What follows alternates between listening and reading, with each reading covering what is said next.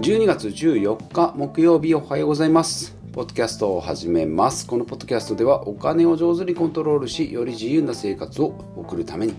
いろんなことに挑戦したり私が日々思ったことや気になって考えていることを日替わりのテーマでお届けしております。はいお金を上手にコントロールしって言ってますけどできてませんよ。するために頑張ってるという、はい、目標設定でございます。で日替わりのテーマですが木曜日は資産運用のお話です、まあ、現在の富の増やし方は貯金じゃなくて投資ですね、はい。まあ、自己投資とかいろいろありますけど、まあ、株式投資ですね。木曜日お話ししているのは株式投資で、まあ、投資家っていうともう葉巻を吸ってね。竹村健一みたいなそんなイメージがあります。あの人、竹村健一が投資家かどうかわかんないですけど、勝手なイメージですね。でまあ、2014年から始まりま始まりました積立 NISA とか iDeCo とかですね、まあ、ジュニア NISA が2018年だっけな、はい、始まりましたが、2023年今年の12月、え今月末でですね、終了いたします。で、来年からは新 NISA ですね、このポッドキャストでも散々、もう今年一番よく言ったワードじゃないかなというぐらい新 NISA のお話をしております。まあ、世間一般ではあまり、うん、テレビなんかではあんま聞かないし、本屋さん行くとやっぱりそれ関連の、書籍が並んでおります。で、まあ、2020年からですね、本格的に始め、まあ、2020年からですね、不動産投資とか株式投資もいろいろ始めたんで、2020年が私の人生の中のターニングポイントなんじゃないかなと思うぐらい2020年いろんなことを始めまして、まあ、2023年1、2、3年目 ?20 年、21、22、23、4年目か。ゼロから始めるとよく分かんなくなりますけど4年目ですかね。はい。ですけど、えー、米国インデックス投資をコツコツやっておりましたが今年に入って日本の高配当株ですね。はい。お投資していくというスタイルに変えております。はい。で前提前前ま、前説が、えー、非常に長くなりましたが今回のテーマ今日のテーマですね。株式売却したらいつ現金になるの？と、はい、いうことで894回目になりますポッドキャスト。株式売却したらいつ現金になるの？ということですね。はい、はい、ということで、まあ、結論というかなぜ売ろうとしているのかというと先ほども言いました来年から新 NISA が始まりますが2020年からですね積立 NISA 一積み立て NISA とジュニア NISA をはじめ iDeCo も始めましたがそれ以外でもですね投資できる余剰資金があったので、まあ、それを特定口座ですね、まず要は税金が売却益に対して税金がかかる特定口座。ですね NISA 口座と特定口座とありますが、まあ、一般口座は自分で税金の計算してやらないといけないやつですね。まあ、あんまり詳しくないですけど。なので、まあ、特定口座であれば、売って買ったら勝手に税金が引かれますよという特定口座、えー、ありますけど、まあ、それで買ってるものを来年から始まる賃 NISA の枠に入れたいと。で、同日決済、同日決済と言っておりましたが、今日売って明日買おうとか、今日売って今日買おうっていうのができない。売ってもすぐ現金にならないからですね。はい。まあ、メルカリでもそうですけど、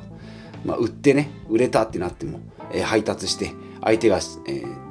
評価してそこからお金が入ってくる仕組みになっておりますで株式投資、まあ、今回投資信託をね売ったんですけどあれいつお金になるのかな？で今回売ったのは SBI 証券と楽天証券と2種類やってて、まあ、メインが SBI 証券なんですけど一部楽天証券がねえーと、米国のインデックスとあと ETF だっけな、はい。まあ、ちょっとですね。割合的にはもう1割ぐらいですか、はい、全体の1割ぐらいの投資を楽天証券でやっておりましたが、まあ、ちょっと今回もうこの積立 NISA になるにあし違う違う新 NISA になるにあたり、えー、楽天証券の株式をもう全部売却してやろうと思って、えー、今回楽天証券のインデックス投資を売却しました。で、したしたんですけど、あれいつ元気になるかなって思って、まあ、調べたら大体投資信託は、えー、っと、売るって決めた次の日ぐらいに売れて、そこから3日4日で土日とかがあるんで、まあ、ざっくり言うと 1, 1週間後に現金になる。100万円売却しましたよ。って今日ポチってやっても、えー、実際、えー、楽天、まあ、銀行かな。楽天証券の現金のところに、まあ、そこからは早いですけどそこになるのが1週間後来週の木曜日になるということですね。意外と、まあ、今まで売ったことが正直ないんですよね。なので意外とね売ったことない人。ハマンさんとかこの間話したらねハマンさんなんかは売ったり買ったりね結構やっちゃうって言ってたんですけど実は今まで10年前に買ったイオンを、えー、個別株をね買って売った実績しかないもので実はそれから2020年からコツコツコツコツ、えー、投資をしておりますが売ったことは今回初めてなんじゃないかなと思っております。でやったらやったで意外と簡単だったのでちょっと売り癖がついちゃうんじゃないかなと思って。逆に。ね短期トレーダーこれなんかこれでそんな売ったり買ったりすぐできるんだったらもうね毎日張り付いていいタイミング見て買えばいいんじゃないの？っていうね悪魔のささやきも聞こえてきそうですけど、まあ、そういうのには流されないようにしていきたいなと思っております、まあ、過去の私はですね日々の値動きが気になる。毎日株価をチェックする習慣、ね、しないといけないというか習慣になって朝起きたらなんか株価をパッてチェックしてた。100円上がった200円下がったとかですね。なんかなんか一喜一憂してたっていうね、うん、だとかまあもともとねギャンブル三昧の生活をしておりました20代ですね、えー朝はパチンコ屋で働き夕方からはパチンコ屋に行きみたいなね、えー、で大学は週1回しか行ってないみたいな。そんなあので夜は麻雀とかね、はい、そんなあの今考えるとまあそれはそれで楽しかったんですけど。お金の知識はゼロですのでもう感情に、うん、欲望にこうまあ開示ですね本当、うん、欲望のままに生きてたと。その辺が少しは、まあ、勉強して、えー、なんか感情を抑えつつ時間だとかねなんかそういう、まあ、制度だとかそういったものを使うようになってこれたんじゃないのかなというふうに思っておりますが、うん。はい、で今回の、まあ、おすすめする人はそうですね。新 NISA 今から始める方はねもうゼロから、まあ、やっていくんでね。いいですけど、まあ今、今までね割と積み立て NISA やってた人とか。うん、で積立 NISA やってたけどそれ以外のやつもやってたよっていう人はね乗せ替えたいっていう人結構いらっしゃるんじゃないかなと思いますし、うん、こうリアルに話をしている中ではね前回のハマンさんとかもそうですけどやっぱりこうね NISA の乗せ替えっていうのは乗せ替えると同時にちょっと方向を変えたいなっていう人がやっぱりいろいろ出てきますのでまあね今のまんま枠を変えるだけだったらそんなにね考えることもないんでしょうけど枠も増えたから投資手法も変えてやろう。じゃあちょっとこのお金をこねこねしてって言ってやっていくとうん。なんかちょっと今回私もあったね売り癖がついちゃうとかまた買い癖がついちゃうとか売り買いやっちゃうっていうことが出てくるんじゃないかなと思いますので、まあ、今一度投資の基本としては、まあ、分散とと、えー、長期ですね、はい、分散、まあ、リスクを分散させる。まあ、株式と債券ととかねアメリカと日本とって言って分散をさせておくっていうのとまあまあまあ、言ってもインデックス投資であればある程度っていうね S&P500 であれば500社に、うん、分散しておりますしその組み替えもね勝手にやってくるくれるのでまあいいとはいえね、うん、気持ち的には分散させておきたい。まあ現金と株式っていうポジションもそうだし、っていうのとあとは長期ですね、はいまあ、10年15年以上やればまあ負けない投資っていうのがインデックス投資ですけどまあ言ってもまだ4年しか経ってないんでね。ここで売り買いしながら方向まで変えるってなるとどれだけそのね。うん。ね。本当は変えちゃダメなんだよって思いながら、うん、ですね。であとはあのお金のね流れ。死ぬ時に一番金持ちになってもしょうがないので、うん、今の現在のその資産と、まあ、将来これぐらいあればいいなっていうその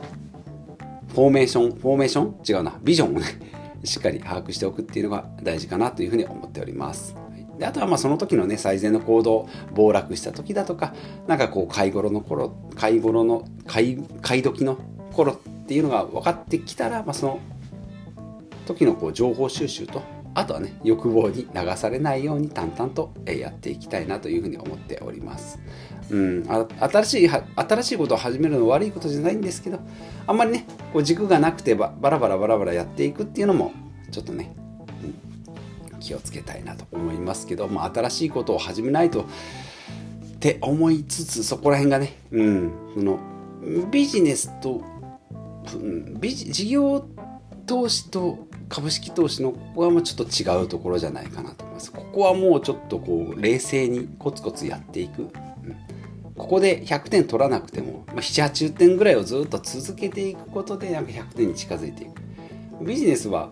なんかこうこうね新しいことどんどんどんどんやっていきながら100点とか0点とかマイナス20点とかありながら急に 500, 500万点みたいなのが 出てくるっていうのがビジネスなんじゃないかなと思っておりますので、うん、そこら辺の手法をね間違えないようにやっていきたいなと思います。はい、えー、いうことで今日は今日もダラダラ今日もですねダラダラ朝からお話ししてまいりました。はい、今回のまとめとしては2024年来年からですね。はい、準備で盛り上がる、まあ、新 NISA についてですね、まあ、初めて投資信託売ってみたよって言って、まあ、答えとしては1週間後投資信託であれば1週間後に現金になる100万円売ったら来週、えー、同じ来週の木曜日今日木曜日なんで来週の木曜日に現金になるよっていうことで、うん、まあ意外と簡単じゃんっていうふうにならないなってね売り癖がつかないように注意していきたいなと。いうのと、まあ、同日決済って言ってたけど意外とタイムラグがあるよっていうことで、うん、売って買う売って買わなきゃ現金がないんですけど、うんまあ、その辺のね1週間2週間ぐらいのタイムラグはもうしょうがないものとして方向だけはしっかり、うん、決めていたいなというふうに思っております、まあ、一応一応、うん、ここ最近1ヶ月ぐらいずっと悩んでおります。割合だとかね。だいたいこう投資割合は決まったんですけどね、うん、投資戦略は決まったんですけど割合とかタイミングとかね、まあ、その辺はね。まあとはいえ来年1年間あるんでまあもうちょっとね考えながらでもいいのかなと思っております。まあ、とりあえず、うん、の設定はクレカ投資とかね、まあ、5万円10万円ぐらいの積み立ては設定できたのであと残りのね、まあ、積み立て投資枠はいいんでしょうけど成長投資枠の方ね一括でスポットでポンって買うものをどういうふうに、えー、やっていくのかまたまた組み替えるのかねはいえやっていきたいなと思っております。はい。皆さんの投資戦略いかがでしょうか？また教えていただければと思います。はい。で、まあ、今のベストがね、来年のベストとは限らないけど、まあ、一本筋は通していきたいなというふうに思っておりますので、日々このポッドキャストでね、配信、発信していきながら、おいおい、言ってること違うじゃんっていうふうにね、ならないように。まあ、なってもね、なんかその時々のね、理屈、まあ、こねこねすると思うんですけど、うん、その辺もねしっかり、うん、考えていきたいなと思っておりますということで今日も最後までお聴きいただきましてありがとうございます。木曜日は株式投資です。明日はお待ちかね不動産投資のお話。8号物件今どうなってるんでしょうか。はい明日もお楽しみにしておいてください。ではまた次回お会いしましょう。